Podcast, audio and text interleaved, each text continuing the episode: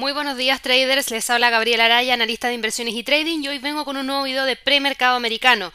Ya estamos a martes 7 de julio, son las 8.32 de la mañana en Nueva York, tenemos mucho que revisar. Ayer tuvimos bastantes movimientos dentro del mercado accionario en Estados Unidos y por supuesto que hoy día vamos a estar revisando obviamente lo que pasó el día de ayer, pero más enfocándonos en lo que ha pasado en las últimas horas y lo que se viene para el resto de la sesión de trading del día de hoy. Si se fijan, el Standard Poor's ayer tuvo un movimiento hacia el alza de más de un 1,71%, que logró que el precio de la vela diaria cerrara sobre los 3.175, que era nuestro nivel de resistencia marcado el día de ayer. Hoy día el precio continuó con el movimiento hacia el alza muy tempranito en la mañana, tocó un máximo en torno a los 3.194, nos dejó muy cerca de esa resistencia 1 en términos semanales y desde ahí detuvo el movimiento, ahora está cotizando hacia la baja, cae alrededor de un 0,70% y está en torno a los 3.156. ¿Cuáles han sido los motores de esta corrección? Por un lado, tenemos la toma de ganancias. Fíjense que Hemos tenido ayer un día muy muy marcado hacia el alza, no solamente en el Standard Poor's, sino que también en el Dow Jones, en el Nasdaq, y obviamente eso genera también mucho optimismo dentro del mercado y aquellos que tomaron posiciones largas de compra hicieron ya tomas de ganancia en torno a la R1 semanal para el Standard Poor's. Eh, efectivamente, es un momento para hacer toma de ganancias. ¿Por qué? Porque tuvimos un máximo histórico en el Nasdaq, fue una sesión de trading muy importante hacia el alza para el Standard Poor's, así que eran motivos y razones suficientes para que un inversionista cerrara sus posiciones largas en estos instrumentos y obviamente eso generase una corrección hacia la baja. Por otro lado, no tenemos muy buenas noticias. ¿Por qué? Porque tenemos, por ejemplo, a Carnival, una compañía de cruceros que es bastante importante en Estados Unidos, que canceló algunos itinerarios de cruceros que estaban programados para el cuarto trimestre de este año y el primer trimestre del próximo año, lo que no pinta para nada bien porque quiere decir que todavía no, no van a poder retomar sus rutas de manera normal. Así que obviamente esto genera un poquito de pesimismo. Por otro lado, en Melbourne, en Australia, se está volviendo un modo de cierre de seis semanas de confinamiento de permanencia absoluta en casa, algo que no se veía en las últimas semanas, en el último mes, y esto es un traspié para la economía australiana, en donde ya muchos pensábamos, me incluyo, que al igual que Nueva Zelanda tenían el virus completamente controlado. No es así, han tenido un brote bastante importante. Hace un par de días atrás yo anunciaba el confinamiento para un lugar específico de una ciudad de Australia. Hoy día ya conocemos que Melbourne va a volver a un cierre completo, a un confinamiento completo por seis semanas consecutivas.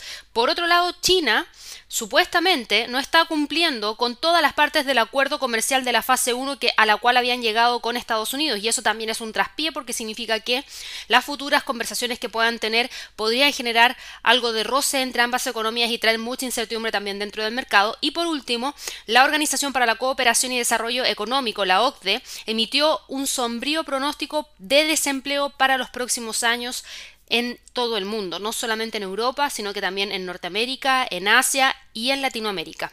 Así que evidentemente existe una preocupación bastante importante de que el reciente repunte de la economía que apoyó a que tuviéramos estos movimientos hacia el alza por parte de todos estos índices y sobre todo también por el mercado accionario, no tengo un avance tan sólido que pueda ser sostenido en los próximos meses y eso obviamente podría generar algún tipo de corrección. Así que estén muy atentos a todos los datos que vayamos a conocer de ahora en adelante, estén muy atentos a cómo evoluciona el tema del coronavirus en Estados Unidos. El día de ayer yo conocía que eh, Miami Dade iba a cerrar algunas partes como restaurantes, como eh, pubs, cines. ¿Por qué? Porque tienen un nuevo brote de coronavirus muy fuerte y el gobernador de Miami de Florida llamó a que Miami-Dade tuviera el cierre para así tratar de controlar la propagación del virus. Así que mucha atención con eso. Volviendo un poco a los movimientos, tenemos en este caso al Standard Poor's en 3158, veamos al Dow Jones, el Dow Jones cotiza en 2600, perdón, 26.054. Ayer también logró alcanzar la media móvil de 200 periodos e inclusive logró quebrarla, pero no logró despegar por sobre los 26.341, que era donde teníamos una resistencia 1 semanal. Ahí se quedó. Desde ese punto Hemos tenido la corrección el día de hoy, cae alrededor de un 0,86% y cotiza por sobre los 26.000 puntos en este momento.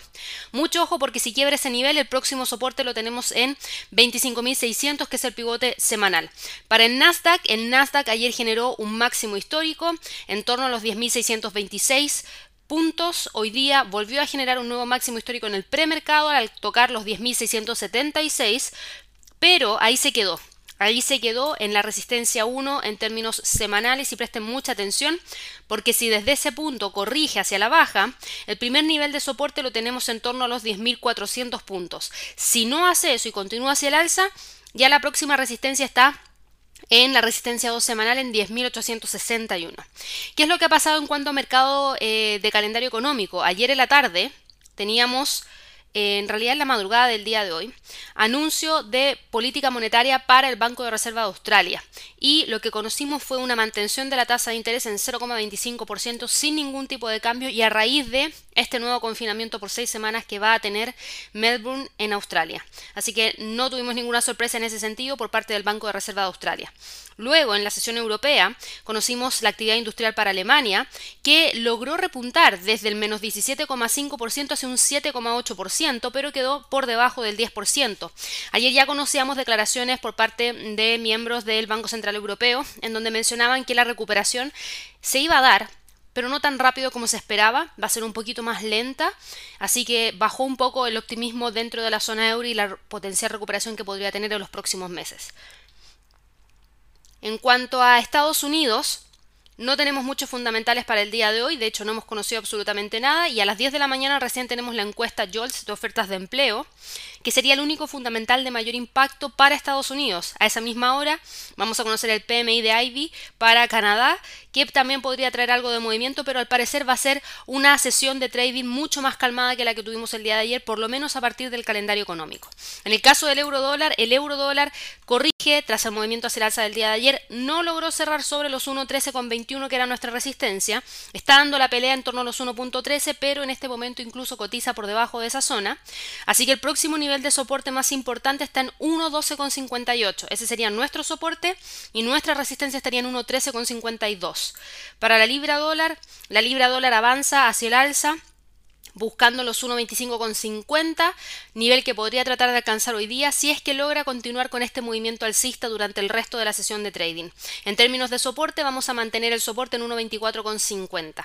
Para el dólar yen, el dólar yen ha tenido movimiento hacia el alza el día de hoy de más de un 0,30%, logró respetar los 107,32 como soporte durante la sesión de trading del día de ayer, que es un 23,6% de un Fibonacci, y desde ahí ha despegado, quebrando nuevamente el punto pivote en términos pero quedando por debajo de los 107,73. Ese sería nuestro nivel de resistencia más relevante y en el corto plazo para el dólar frente al yen para el mercado de materias primas a raíz de este sombrío panorama que nos entregó la OCDE el día de ayer respecto al desempleo, también respecto a la información que conocimos desde Australia con este confinamiento por seis semanas, también al conocer que Carnival canceló algunos itinerarios de cruceros que estaban programados para el cuarto trimestre y el primer trimestre del próximo año, algo que también podría ser Norwegian Cruise Line o también Princess Cruises, que es otra línea de cruceros, también ha caído la especulación en torno a que la demanda podría crecer rápidamente para el petróleo y eso ha frenado el movimiento alcista. Finalmente ayer quebró momentáneamente los 41, pero quedó entre los 41 y los 40 mismos niveles que está tratando de respetar durante la sesión de trading del día de hoy. Ojo, mañana tenemos la publicación de los inventarios de la Agencia Internacional de Energía.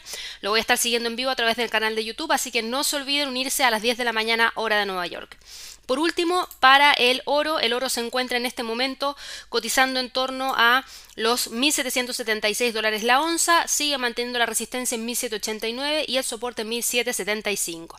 Así que bueno, con eso finalizamos la revisión de lo que ha estado pasando en el premercado americano. No se olviden, a las 9.30, justo cuando abre la bolsa en Estados Unidos, parte Javier con la sesión del Live Trading Room de lunes a viernes a partir de las 9.30 de la mañana se revisan muchos trades durante la sesión y obviamente van a poder tener información al momento de la apertura del mercado que es muy importante. Así que no se olviden revisar la sección de Live Trading Room en nuestra página de inversiones y trading.com. Así que bueno, espero que tengan una excelente sesión de trading y nos vemos dentro de un par de horas más con un nuevo análisis de los mercados. Hasta luego.